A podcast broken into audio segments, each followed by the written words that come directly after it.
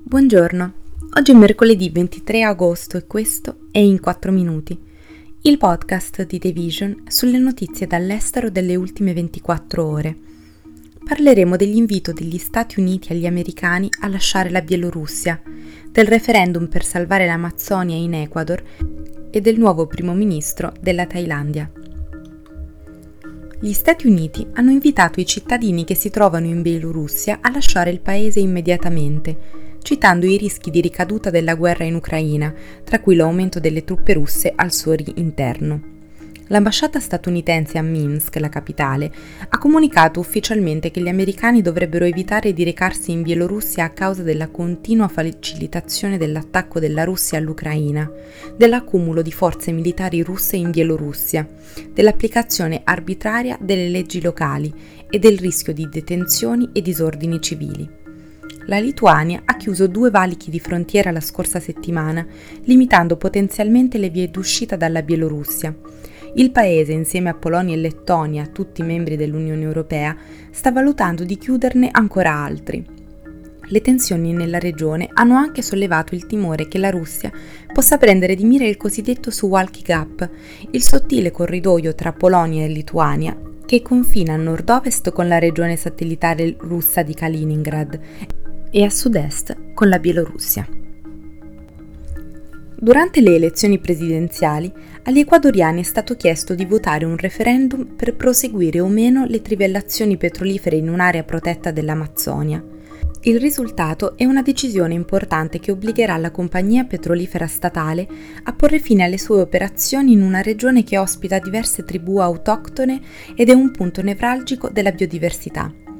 Circa 6 ecuadoriani su 10 hanno respinto l'esplorazione petrolifera del blocco 43, situato all'interno del Parco Nazionale Yasuni, abitato dai Tangeri e dai Taromenani, che vivono in isolamento volontario e da altri gruppi indigeni.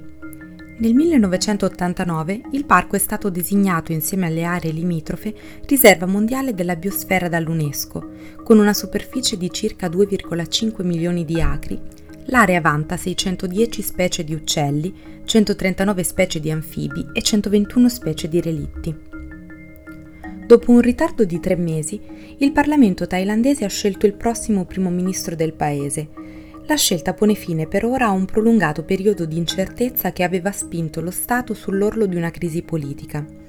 La scelta di Shetra Travisin, un magnate del settore immobiliare, è avvenuta nel giorno in cui è tornato per la prima volta dopo 15 anni Thaksin Shinawatra, l'ex premier estromesso con un colpo di Stato che vive in esilio dal 2006.